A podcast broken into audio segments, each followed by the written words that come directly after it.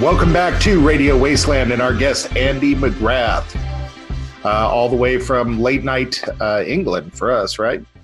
Mm-hmm. Yeah.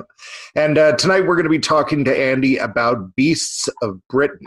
You know, this um, this topic, I th- think The new one will- for us. it's a new one, and I think Carrie will very much agree that uh, this one is tapping into two of my loves.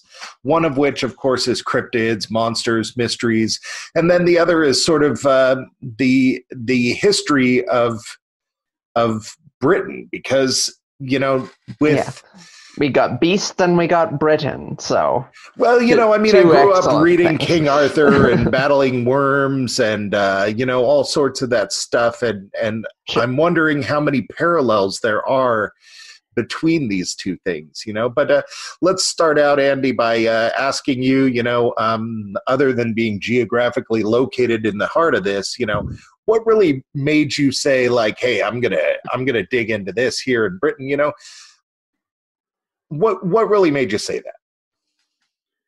Well, uh, for me, I've been in love with uh, cryptid creatures since I was a teenager, is quite a long time ago now.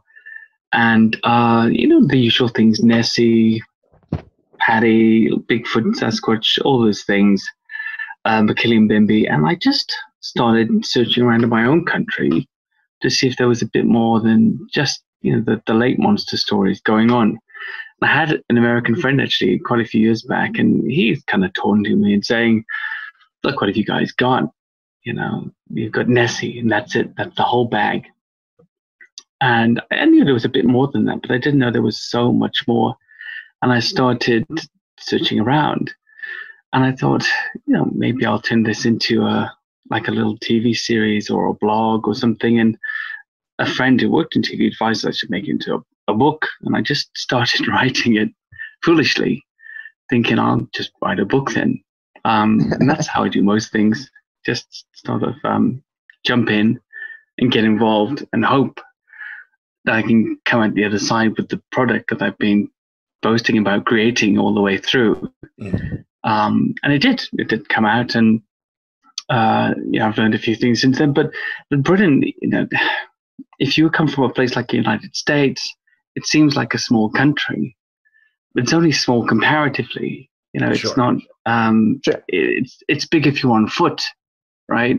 Yeah, absolutely. And yeah, exactly. So um, It is like the sixth largest island in the world, isn't it? it is, Yeah. and there's so many different geographical regions of the country, and so many sort of traditional races with their own history and culture as well. Have these legends, these myths and legends of the different types of, uh, some would say, mythical, folkloric, paranormal creatures that resemble, uh, you know, a lot of the time animals. And I, I grew up in Wales, come from an Irish English family, but I grew up in Wales, and that's one, you know, side of the, the Celtic point of view. Racially speaking, I've got the other side of the Celtic point of view, the Irish, and I live in England now, and uh, there's so much difference within this island, uh, and so much history as well that it tells you something about the people, but also something about how different cultures describe um, animals for which they have no uh, zoological point of reference. Mhm. And I think that's very interesting. A lot of folklore is like that sometimes, especially in its drawings. When you see uh, the Welsh dragon, for instance, on our flag in Wales, it has those bat-like wings, which we know pterosaurs didn't have, and uh, this big jaw with something that looks like a pointy nose, which could be a beak, four legs. Okay, that's a bit anatomically incorrect, but it has a, a diamond-shaped tail, a sail tail. Um, as we know that many pterosaurs had this this uh, this diamond-shaped tail, and where did they get that from? Seems like a very odd, and it appears on lots of dragon drawings throughout the country, wyverns and and the like. Where did it come from? You know, that's what interests me. This deep history that we have on the island, but also more importantly, these modern reports of creatures that resemble the same ones as we described seeing in the past or our ancestors described. So yeah, around the houses answer, but um, it, it all fascinates me. Yeah. Um, yeah. yeah. So, um, you know, when I think of cryptids, you know, you were right in saying that when I think of England, I think of, uh, you know, Loch Ness and, uh, you know, I think of a few others around the world, the Yeti and stuff like that. But When. I think of, uh, well, that's what I'm getting at. When I think of most cryptids, I think of them coming from the United States now, Mm. or or at least North America. now, is that because of my location, or are there really more stories coming out of North America than other parts of the world? No, I, I don't. I think there's more reporting coming out of North America than other parts of the world, and I, I think having some small experience now with American culture over the last few years, and, and most of my interviews having been on American podcasts, and also having contacted many other people in different locations, I think um, what I like about North America, the USA in particular, is is its boldness. Mm. People, uh, in general, No, I get you. Americans tend to be bold not only in their um, uh, how they place their passion, you know. So I'm I'm putting everything into this. I'm buying the equipment. I'm I'm contacting all the witnesses. I'm telling everybody this is what I do. I research cryptids. Right. That's what I see a lot over there, and I'm, I'm making it you know uh, financially viable. A business. I'm selling Hmm. T-shirts. I'm not feeling well. I should be ashamed of that. You know that kind of thing or merchandise. Um, and I'm seeing that in the witnesses as well. That there are many witnesses who are more willing to say, "I, I know what I saw, and I'm not gonna, I'm not gonna shy away from that because that's the truth. I'm gonna hold to it. I'm gonna stick to my guns." I think over here, in particular, perhaps in parts of Europe, apart from in the case of Nessie, which you know there's like a badge of honor in seeing it uh, for many people, the other cryptids that we might have on the island if you report seeing one, even our, our population of big cats that we've had since the mid 70s, um, if you report seeing that, you were strange. You know, your lo- the Right. locals, your friends, your colleagues might think you're a little bit out there, Mm. um, especially in light of some of the American scene. Now, They might associate you with a, a fringe element or the, you know, that, that part of the fringe that stands out to people who don't know about the genre most Right. Right. that they might associate Yeah. with it with that and that just, you know a lot of witnesses that i've had over here said i'll tell you what i saw but i won't let you interview me on camera or i won't let you interview me Hmm. on a podcast even with my name hidden Hmm. i don't want anybody to know that i've seen this but i wanted to share it with you that makes validation very difficult because essentially Right. then what you end up with in this country in particular is a couple of researchers that have a lot of sightings, especially things like the British Bigfoot, um, but very little verifiable reported evidence. Sure. It ends Um, up being yeah. like a hearsay anecdotal.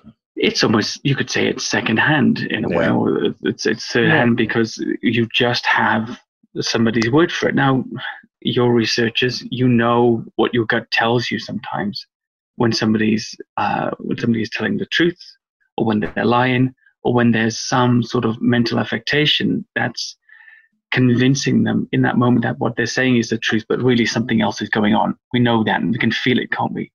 But Mhm. some people are so good at it, and I've had this experience several times last year. Where I've been dis- I've discovered I've been lied to, where in fact the person was so convincing, it frightened me. You know that they could Right. they could lie Yeah. so well, so convincingly. And those are just the breaks, aren't they? Sometimes you get a great report from somebody who's just been brave enough to report what they've seen, and sometimes, for whatever reason, somebody needs that attention, and they're, you know, you're the uh, vehicle for that. So it's interesting, but I'm, I'm going off point again, like I always do. Um, yes, Well, I, I mean, our North interview on a radio show going off Yeah. is that's what we do. I'm uh, somebody accused me, and I know I don't sound like this person, but I'm I'm aware more objectively now how um, when English people speak, they kind of stumble all over the conversation, backtrack, and stumble over the next bit as well. Uh. Because this weird halting way I have, especially of, of talking. I don't know why, but that's how I did. Um, yeah. Anyway, the point you are making is: are there more reports in America than the rest of the world? And yes, but just because there's more reporting Right. You know, it, it's interesting that you bring that up. I, I had a friend who who would tell me that during the um, you know, as an American, I suffer from being an American, and that is thinking the entire world is just like us, you know, um, and that is, you know, we had the Cultural Revolution. Other people didn't have it quite in the yeah. same way that we did. And then also, a friend of mine was telling me that during the American Revolution, um, that Benjamin Franklin told us that Europeans viewed us as being tobacco spitting braggarts and then um, I mean, a, a, friend of mine, a friend of mine who lived in China for the past uh, couple of years, yeah, I guess so, who lived in China for the past year, a couple of years, asked his students uh, what they thought of Americans, and they thought that we were all fat and had guns. And you wow. know, so again, so this this that this seems brazen, reasonable. Well, no, but it illustrates that this brazenness uh, that you're talking about about getting the sighting out there, about yeah. jumping in feet first. You know that really makes sense and kind of rings but true. Yeah. For me, actually, um, I've got a lot of experience. With I, I live in London, so I've got a lot of experience with lots of different people from around the world in their original state, not second and third generation, but as they come to the country. Sure. Yeah. And it's it's I like it. It's very interesting. But actually, this American brazenness to me it translates as courage, and maybe I thought it was brazen when I first started experiencing more people from um, your country. Of course, it's very different throughout. I understand that, but you know the various states. But now, to me, it's a kind of courage that I admire, and I see in it something that we're lacking. Hmm. And uh, you know, although we we do have some aspects that I really appreciate too, I think this courage to really jump in and say, this is who I am, this is what I'm doing from now on until whenever it stops. Right. Is lacking here. Yeah, and that's a stereotype why, Americans would have towards uh, English people would be yeah. uh, manners and reserved. Yeah. Although yeah. my wife um, always says that English people are pretend polite, and I think that's true. Man, that's true of everybody, I think. Yeah, I mean, yeah, definitely. I mean, I experienced that in the US too, but um, there was a lot more genuine, orderly politeness as well. So when I first flew to the US in 2018, uh, we were we were down. There was a big storm that year, I think, around August, September, and we were down. I had to stop off in Florida and get a flight back up to Portland. And um, the first flight that stopped in Florida it was mostly British people. So, you know, we got off in some sort of slightly orderly but disorderly manner. Nobody really waited for anybody else. And then I took an internal flight. And the first flight I got off, it was just Americans and me. And everybody on that plane got up in order and let the person in front of them get their bag and get off. And I was shocked. Like, what are these people doing? It's going to take funny. us an hour to get, to get off here. and, um, but that was also really impressive. And um, I, uh, I, flew recently, and it is impressive. I was a little surprised. Yeah, that uh, you know, especially mm-hmm. after a long, long like I've flown to, I've flown to England, and especially mm. after a flight like that, you know, to see people not try to kill each other to get a breath of fresh air really yeah. gives me a little hope for humanity.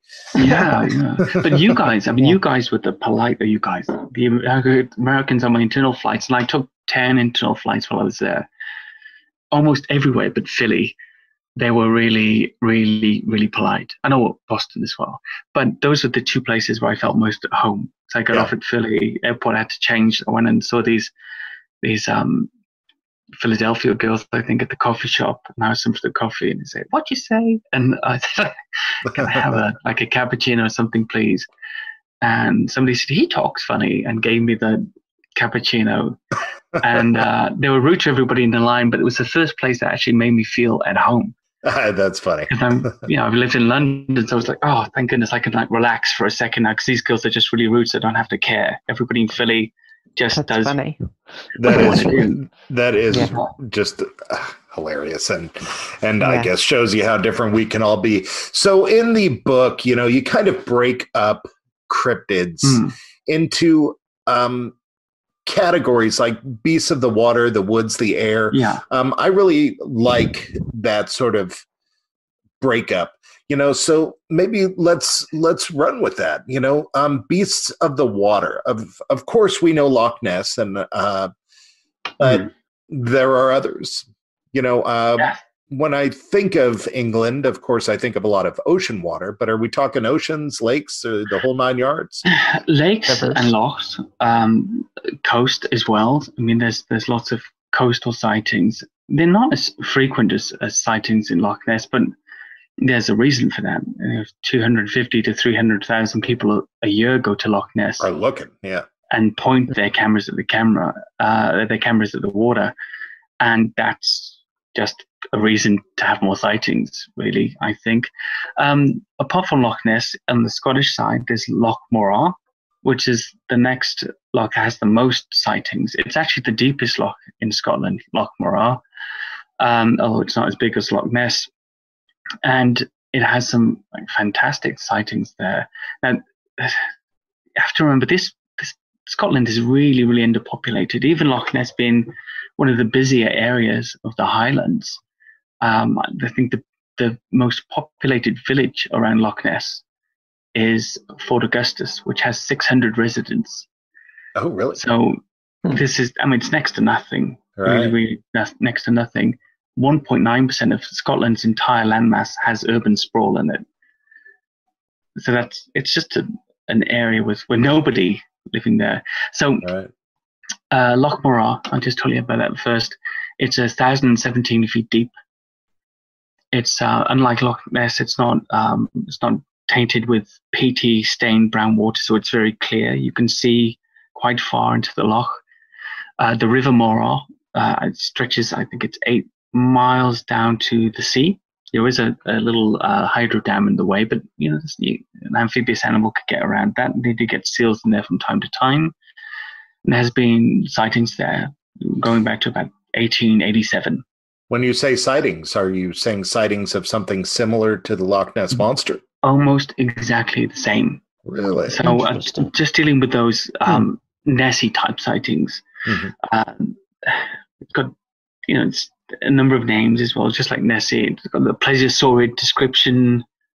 Sometimes it's said to have some humps, uh, whale-like black or dark brown mottled skin, snake-like head, measuring somewhere between 20 to 40 feet long.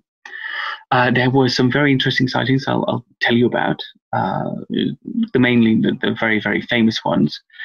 So there was uh, a factory boss, Alistair McKellick of Mallaig in Inverness. Um, he was fishing with a group in a boat, and they saw Morag about 50 yards away, three humps moving through the water with the head underwater. They said they were left astounded, fearful about how close it had been to them. Um, he then saw it was his daughter and, and some, excuse me, some guests uh, at a local hotel who saw the same thing um, from a, a greater distance.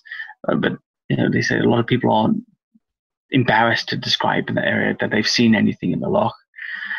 Um, one of my favorite ones, actually, because there's a there's a great sketch that goes with it, was from 1975 when two brothers, Charles and Donald Simpson, were driving towards Bracorina. It's a small village there on a birdwatching expedition.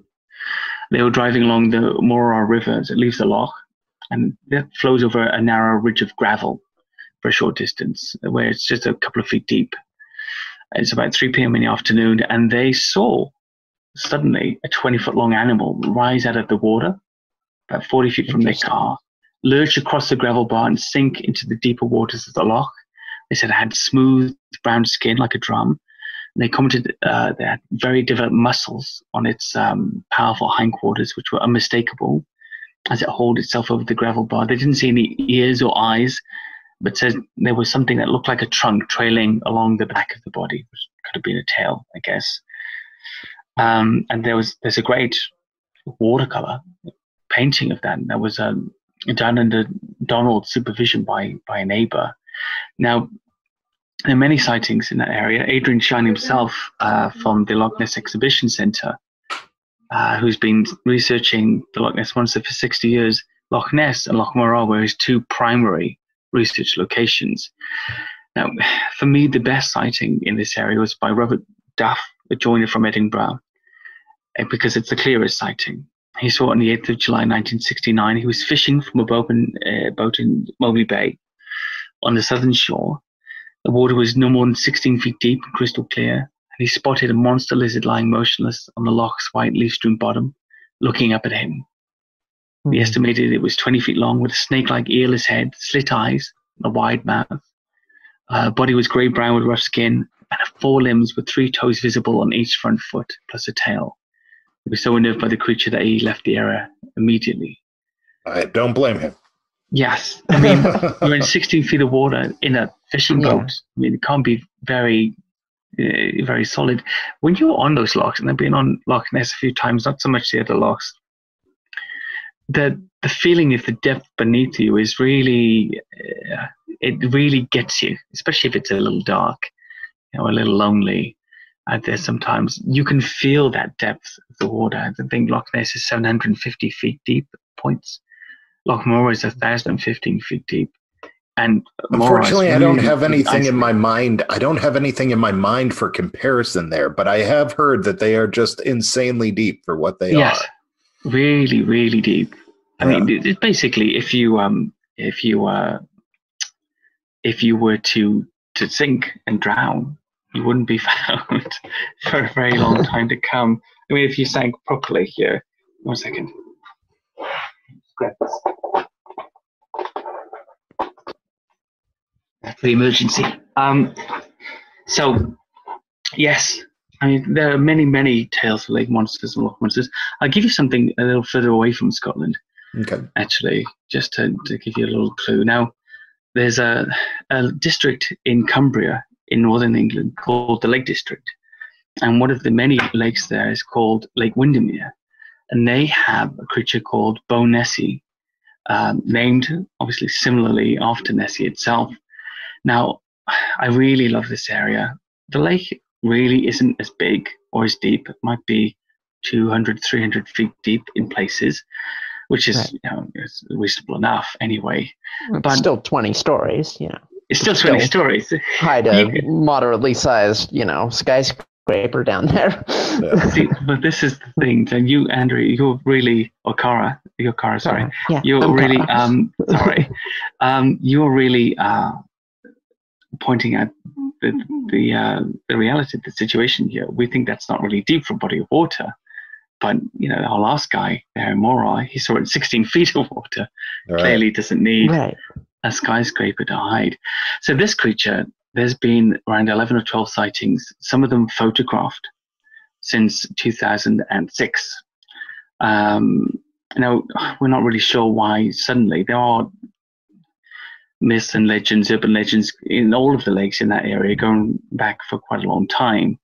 It's not really a lot of modern sightings. It does have a river, the river uh, Leven, that connects it to the sea. Again, there are some Hmm. obstacles in the way, but seals get into that lake as well from time to time. So, you know, there is a route. Um, first seen in 2006 by uh, a journalism lecturer, Steve Burnett. Saw a straight line of broken water with three humps, about 20 feet long.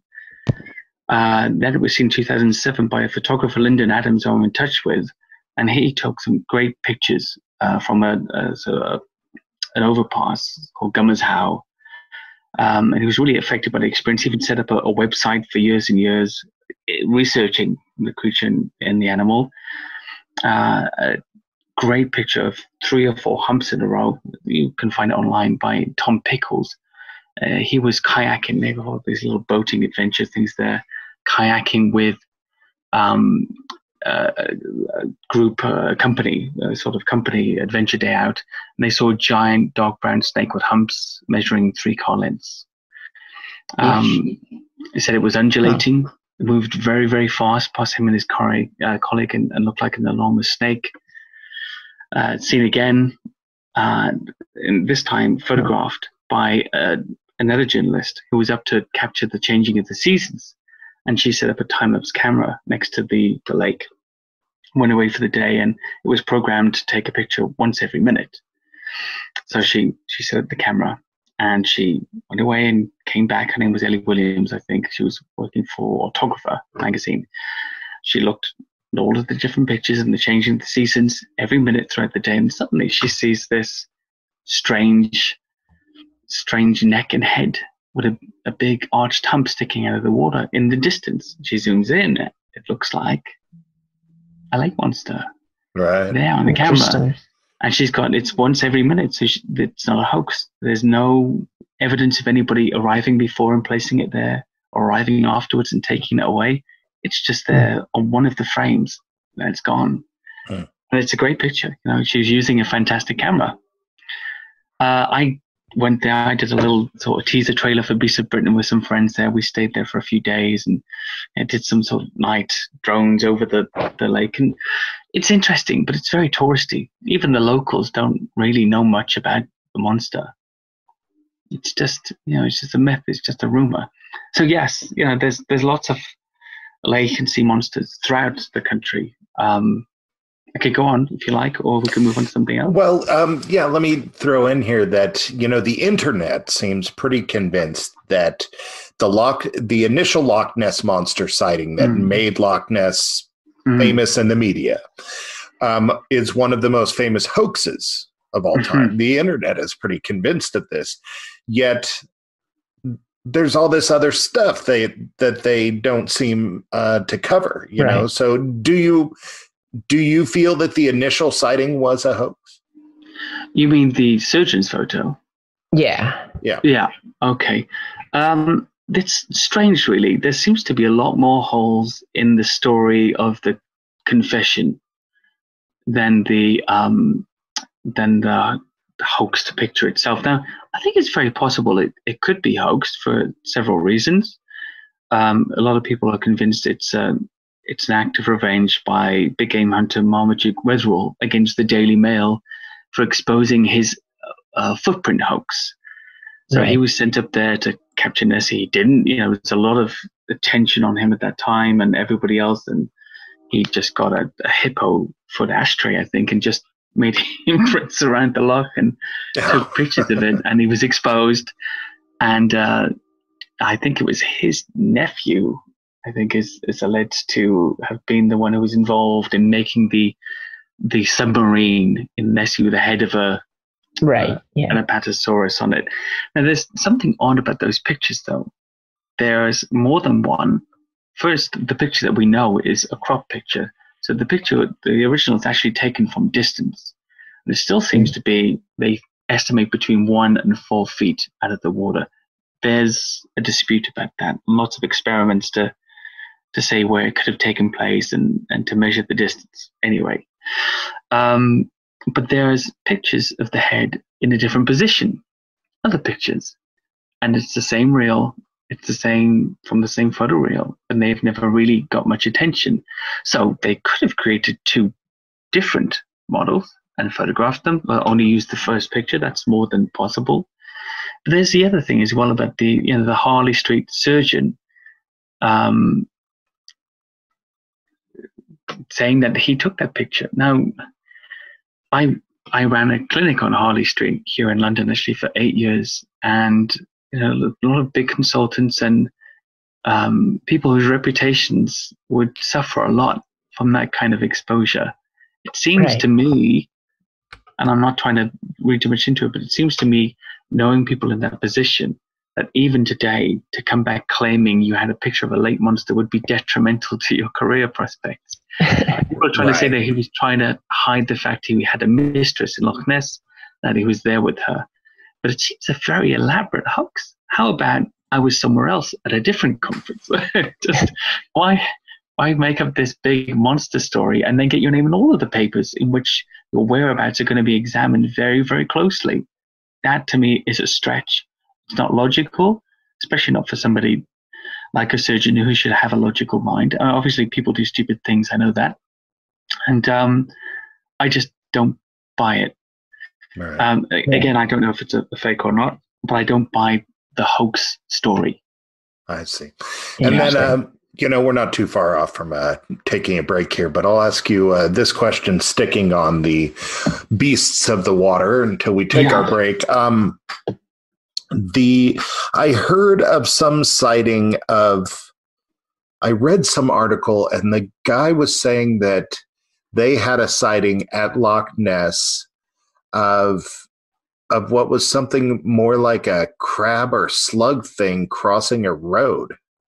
Is Oh, this this- the gravel one that you referred to, or No, this is the Spicer sighting, I think, um, from the 50s. I'm pulling into my memory. I don't have it in front of me.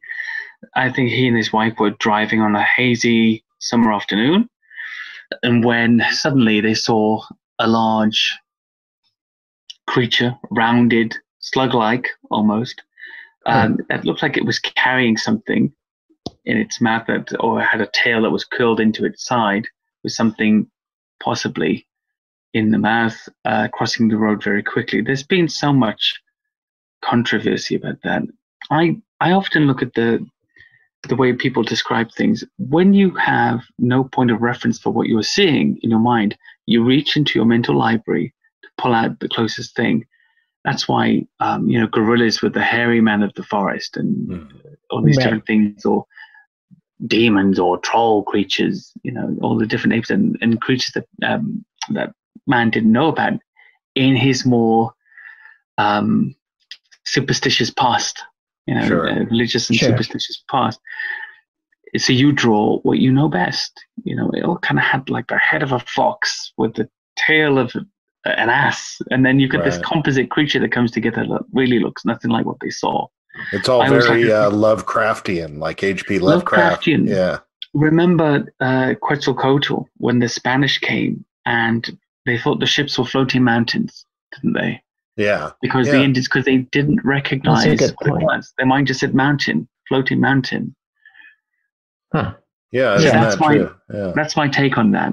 You know, that's Yeah, my take on especially at- he said slug, but maybe it was just a big slimy creature. Let's move on to beasts of the woods.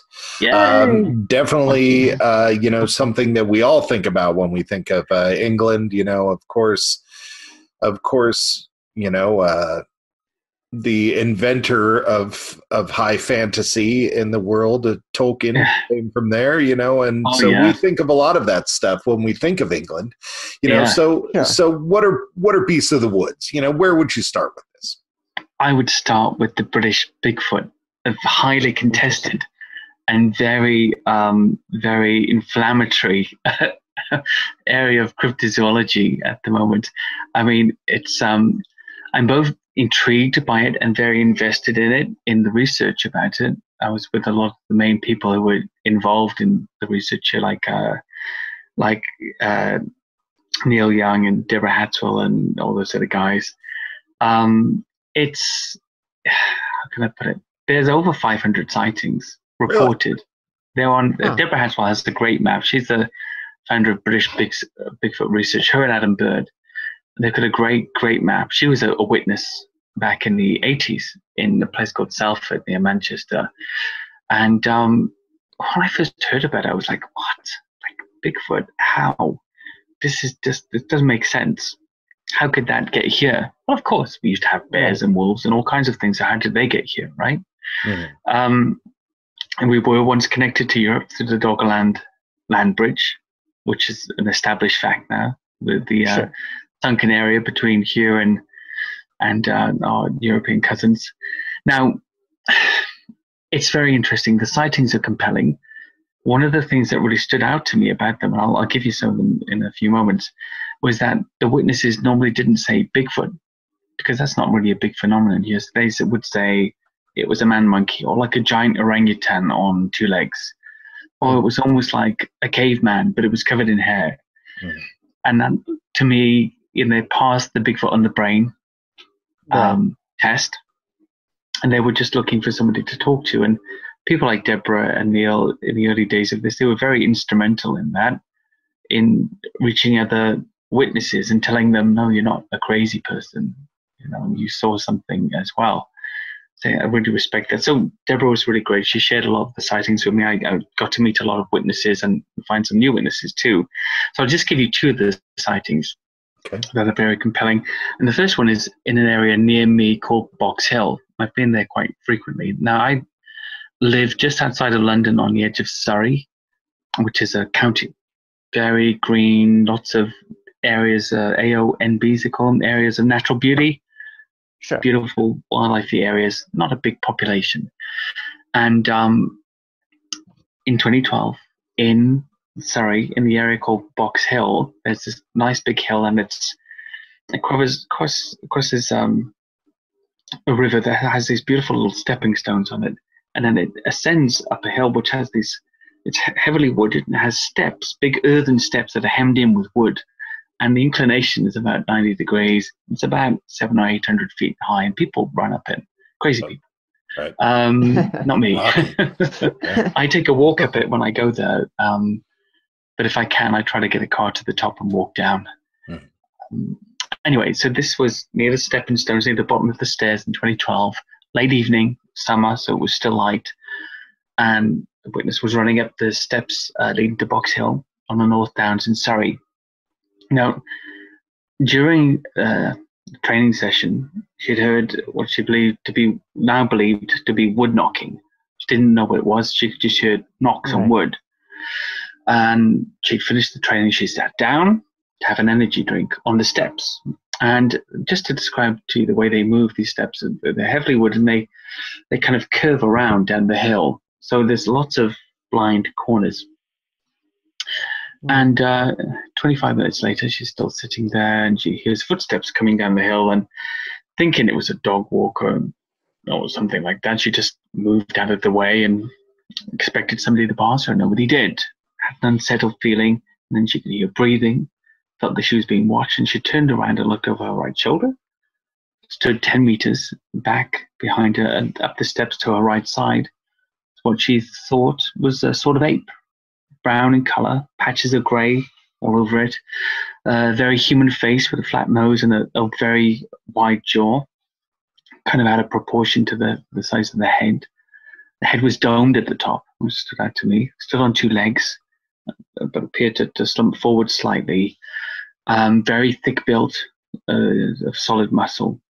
Uh, and she said actually that it was frightening the uh, the strength of it, the, the, build. Um, she guessed the height was six foot plus, but she wasn't sure. It stood staring at her for about 30 seconds before turning around and walking off, still watching her. As it left, she could smell a stale farm animal type smell that lingered. Now, isn't that strange? Yes. That It's a very, smell, yeah. she didn't know to dis- that, about the smell, but she had the experience. That's a and that very me- classic Bigfoot Mm. sighting, just down to the down to the details. That's Hmm. that's very much like the type of Bigfoot sightings you get in the, you know, in the states in the Pacific Yeah. Northwest. So that's yeah, interesting. domed head, everything. Yeah. Yeah, and the smell. Again, does she say, I saw a Bigfoot? No, I thought it was some sort of ape. She doesn't even know the word. It's there. Those sightings they really stand out to me. There's we have a lot of sightings just Yeah. like that. There's no the word Bigfoot does not come into it at any point. Um, because again, it's not a big thing here.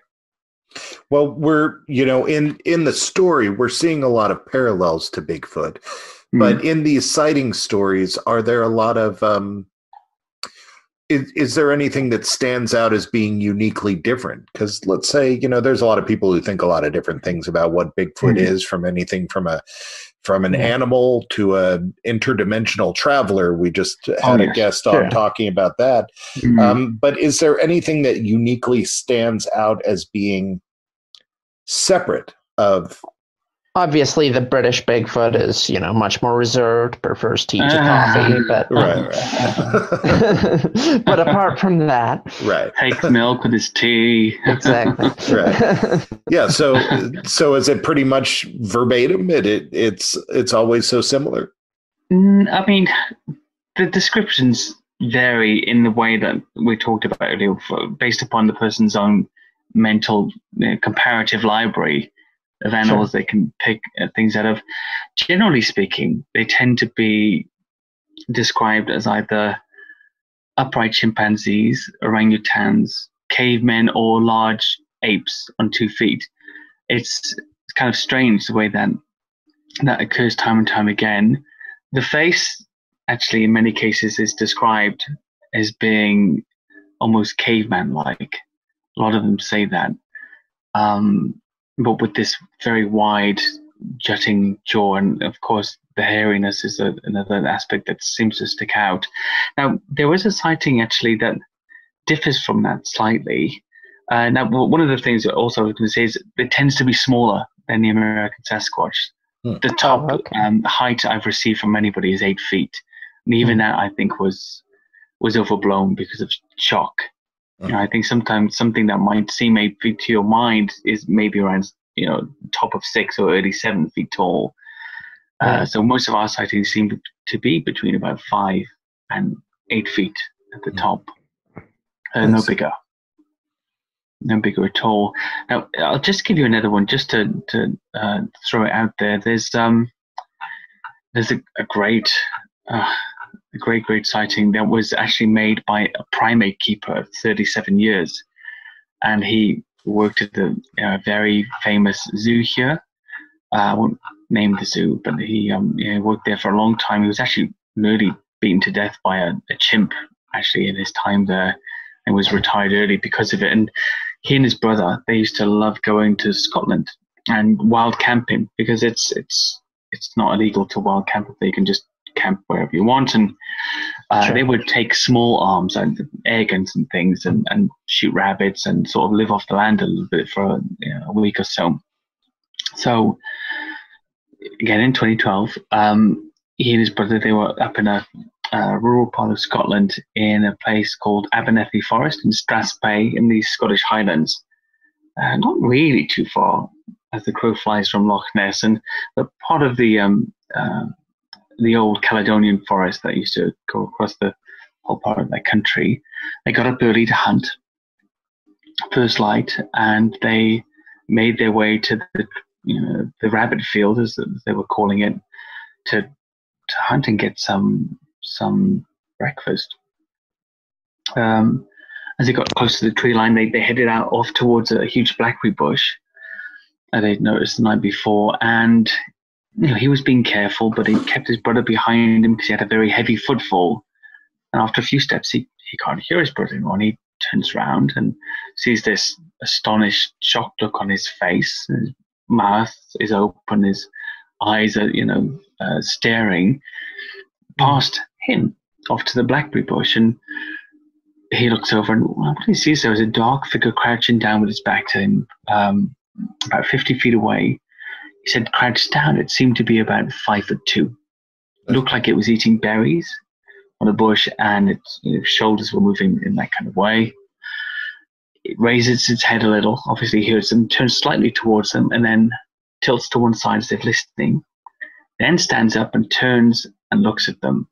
Now, he said it must have been seven to eight feet tall, covered in jet black hair all over its body, except for the upper chest and face.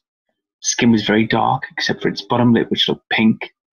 Had a wide nose and large eyes, but its uh, uh, features reminded him of uh, an older bonobo chimpanzee, but um, with a much flatter face, especially around the mouth, so less of a muzzle. So it was going bald on top. Interesting detail. Uh, but to his eyes, he wasn't, you know, he wasn't looking at some sort of man ape. He was looking at an ape, just one he'd never seen before. He said it was four feet across the shoulders, longer hair on the forearms and the chin, and he's never been so scared in his life. And this is the guy that was nearly beaten to death by a chimpanzee. Yeah, that is Very, very exactly Yeah. that is exactly what I was thinking through this whole Yeah. thing. You know, to Yeah. to be beaten, almost beaten to death by a chimp for one, is Yeah. just absolutely. uh, well, they say that the equation for comedy is tragedy plus time. Yeah. so I guess I'm allowed to laugh a little bit. But No, you know, for this guy to have this experience after that, that is just hilariously tragic. Yeah, yeah. Like you took a beating from the kid essentially, and now the dad's Right. going to get you. Right. right. Yeah, that's hilarious. That's totally Yeah. funny. Um, but he was very. I mean, he became. Uh, I think he's kind of dropped off the radar a little bit now, but he became a researcher after that, Oh. and went on to to meet other witnesses and uh, take other great sightings because of his bold step to say this is what I'm doing, Mhm. um, which I think is is very admirable. But I'm I'm not sure what happened to him, but I think maybe the pressure from the zoological community was there to say, look, what, what are you talking about this Bigfoot thing for? You know, you need Right. to step Right. back and and be a professional again. And But He's retired. Give him a break. peer pressure. He had, eh, as far as I remember, he had little contracts with certain channels as a consultant, herpetologist, primatologist, and you know, Right. I'm not sure. I'm just assuming that was the case. You know, this is a tough, a tough genre to be in.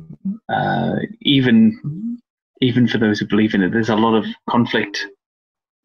And um, I often wonder if there's any slapback to my day job of anybody researching me online and finding out that that this is how I spend my waking hours outside of working. But uh, you know, but you? hopefully there's something to be an American, like you said, that they all have their own little weird hobbies, and uh, hope so. they'd like mine too. I don't know. Don't disappoint me. Told you all bold now. It'll be that way. Um, look, I, you know, the thing about generalizations, right, is they're all generally true, but not of the individual. And um, yeah, I, I know that enough. I, my wife is from a different country, and and it's just nice to see the perspective. Uh, to go in sometimes you go in with a foreign exemption. I always tell her she has a foreign exemption here in England because she's foreign she's allowed to say what she thinks because nobody expects that she'll just talk and read between the lines. wow. So she can reboot the computer and just say, actually, are you saying this? And they'll Right. go, oh, no, I didn't really mean that. But they did, of course. She's Do you mind my call asking what country she's from? Yeah, she's from Israel. Israel. So uh, Oh, that is quite Yeah. a different perspective. it is. I mean, Yeah. it's, a, it's a fantastic country. Then that's a place to really change your mind about what your expectations are when you get there. Because Right. it's just not how you think it would be because we just see it on, we see we've seen it on the TV all our lives, right? Right. And then you get there and think this isn't like what I saw at all. yeah, I'm I'm really curious about there because it's such an old culture and such a new country. Oh, It's a weird combination of um of things, you know. You know, so uh before we before we run out of time, Yeah. uh, you know, let's move on to beasts of the air. Kara has uh, suspicions that uh, some of these are going to go in the uh, realm of flying serpents, but uh, let's okay, yes. let's see what uh, let's see what you bring into the table. You know, when you think of beasts of the air, what's the first thing that you think? Here in um, uh, in in North America, you know, I think we think of thunderbirds probably as the first Yeah. beast of the Yeah, air. probably. Yeah. Maybe Mothman, uh, maybe some other sightings like that. Um, Yeah. The What Jersey you- Devil, that kind of thing. what comes Yeah. to you first? Well, in the UK, the most famous uh, beast of the air is the Owlman of Mawnan, uh, or the Death Raptor, as it's nicknamed now. It's very interesting. This sounds Hey. amazing. Mm, I've seen a lot of comparisons between this and now and uh, Mothman. So continue. You know on. what? I think there's there are a lot of similarities between the presentation, uh, at least some of the um, the witness sketches. Now, the um, Owlman of Mawnan was it was re- first reported in the, the 1970s. It it comes from a place um, called Mawnan, and it was first sighted in Old Church in Cornwall. Cornwall's in the far southwest of England. There's actually uh, Cornwall's actually an old Celtic country that has its own language, uh, which is almost extinct now. But it's a very old, very rural place full of lots of uh, myths and folklore and, and history and things like that. And that seems to, to my mind, have an effect on, on the locals as well. But this was first seen by two children who were aged 9 and 12. They claimed to have seen a birdman hovering above the Tower of Mawnan Old Church in Cornwall. Um, the young girls were understood to have run away and reported it to the police. Uh, whilst at the police station, they were taken to, to separate rooms to give their statements. And allegedly, and you can see the sketches online, sketched exactly the same creature. Uh, and they were holidaying in the area, and they and their families left shortly afterwards. Another sighting of, this creature occurred when several witnesses saw a large man like owl sitting on a large branch in a pine tree. They thought somebody was playing a, prank on them until the creature flew off. Um, now, curiously, and this has happened a few times apparently, they claim to hear a crackling sound like static electricity as it was leaving. There have been other sightings over the years uh, around the churchyard involving people usually seeing red lights uh, floating over the church roof. Uh, the descriptions of the creature it's five to six feet tall. It's a grey brown owl with red glowing eyes, a wingspan 10 feet across, uh, with um, uh, pincer-like talons, and it's said to emit a, a screeching or a hissing noise. And the body is the body humanoid or owloid? Uh, it's upright. Avianoid. It's upright, but I don't. it could be humanoid, but I'm I'm wondering if if the upright nature of an owl anyway is, is led to that humanoid description, whereas in fact it was just large and upright. Mm-hmm. It's not really described very well. Um, I've always wondered if it was an eagle owl or something, just a very, very large eagle owl seen by I mean, they are they don't they're not from this country, but they are they are sighted here and again, um, seen by very surprised people who weren't mm. expecting to see that kind of creature. I don't know, but the red glowing eyes do present a problem. Right. Yeah. Where, does the, where does red where does glowing eyes really exist outside yeah. of the ocean?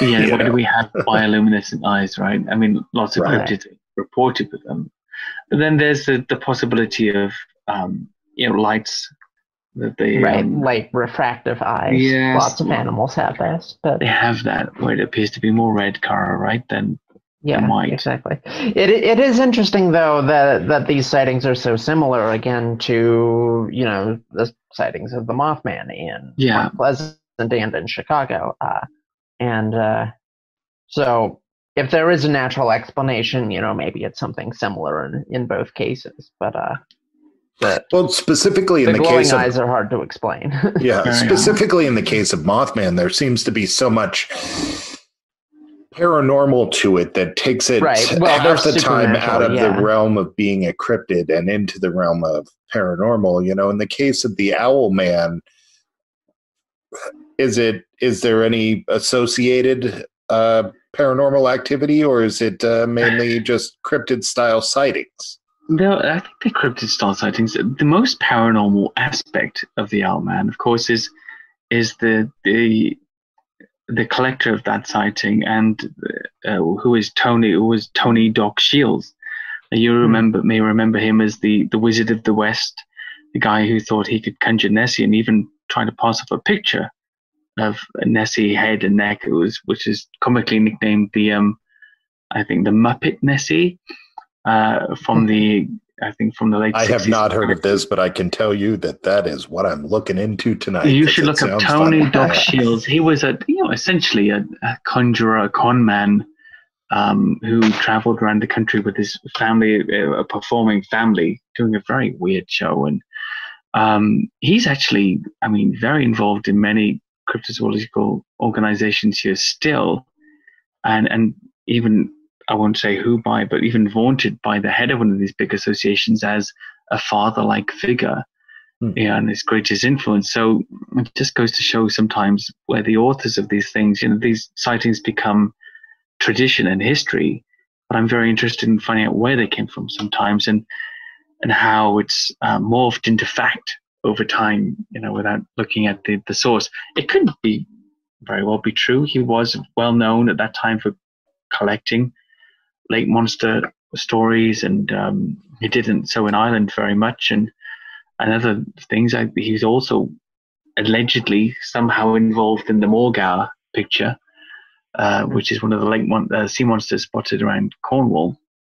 So who knows? You know, there's there's a lot tied up in that. There is an, another very interesting, different flying cryptid that was spotted in Kent in 1963 by four teenage friends walking home from a party in the county of Kent. Now, Kent is like a very flat, marshy, boggy area. There's forests and things, but it's it's in the south uh, southeast of England, not far from here, where, where I am. That is, and just very flat and marshy and, and sparsely populated.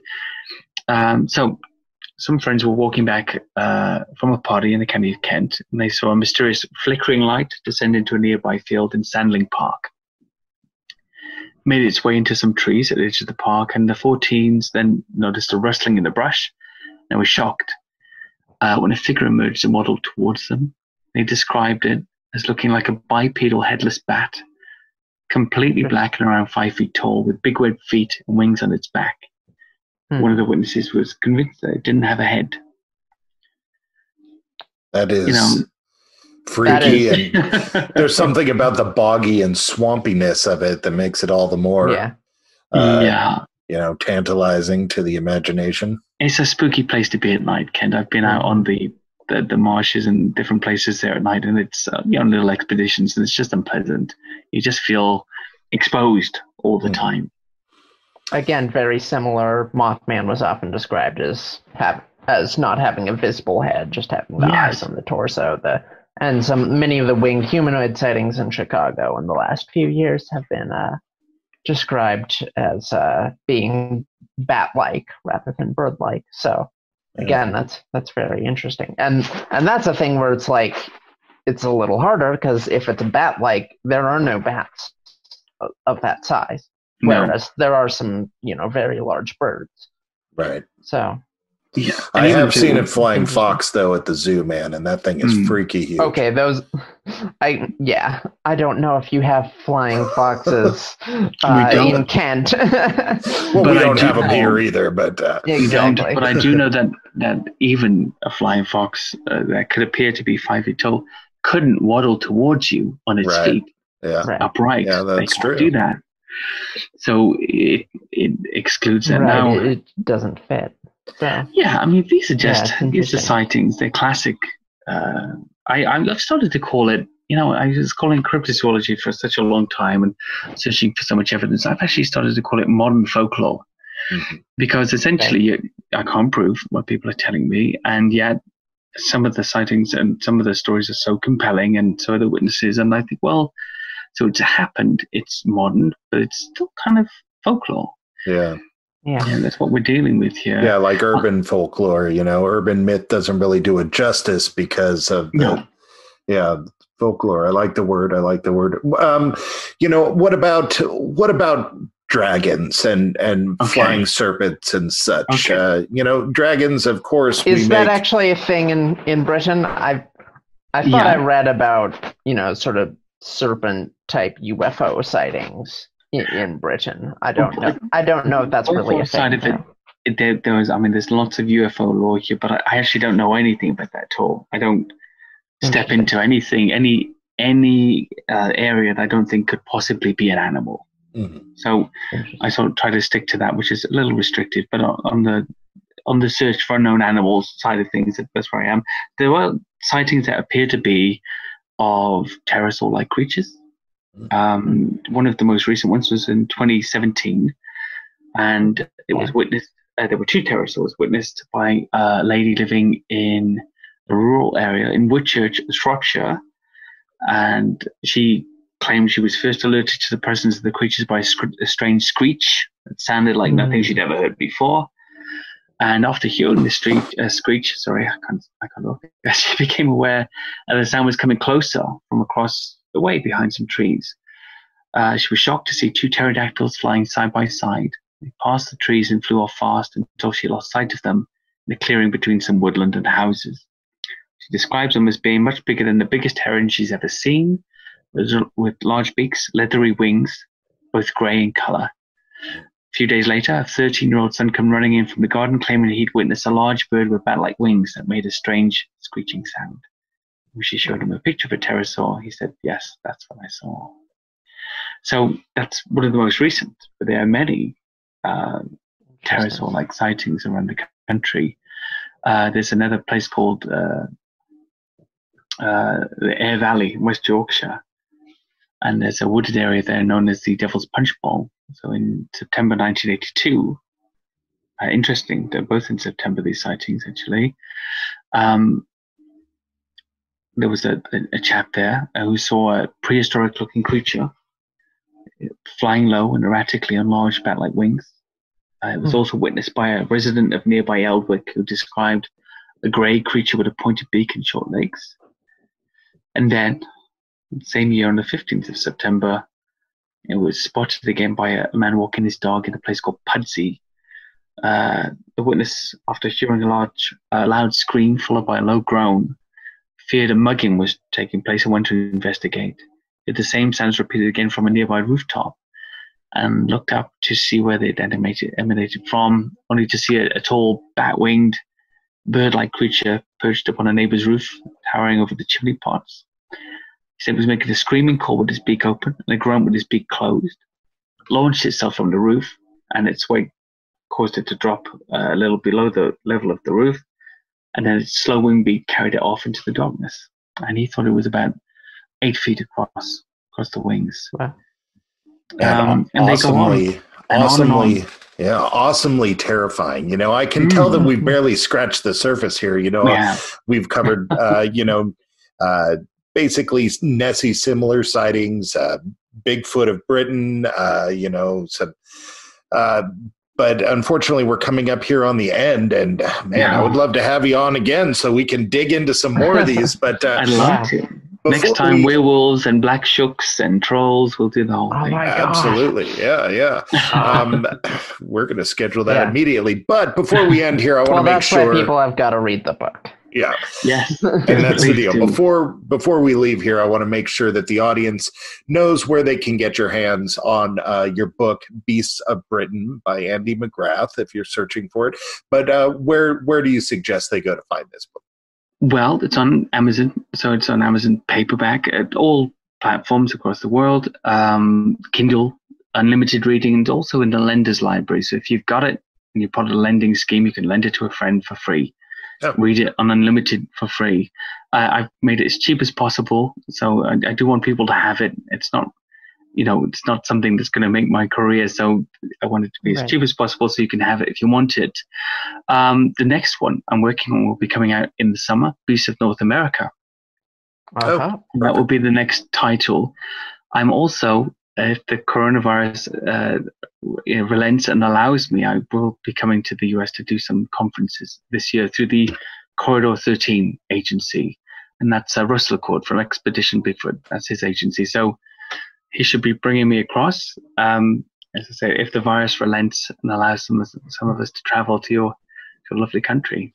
Let's hope it does. All right. So if you're searching for it, you've been listening to Andy McGrath here on Radio Wasteland. The book is called Beasts of Britain, Beast of Britain, and uh, be sure to look it up. Once again, his name was Andy McGrath. Thank you, Andy, very much for being on the show. Man, I hope to have you on again because we barely got down the list. Mystery of big cats, trolls, werewolves, shucks. There are so many other things that we could hit, and I hope we get to hit them again. Thank you both so much for having me. Thank you. Thank you.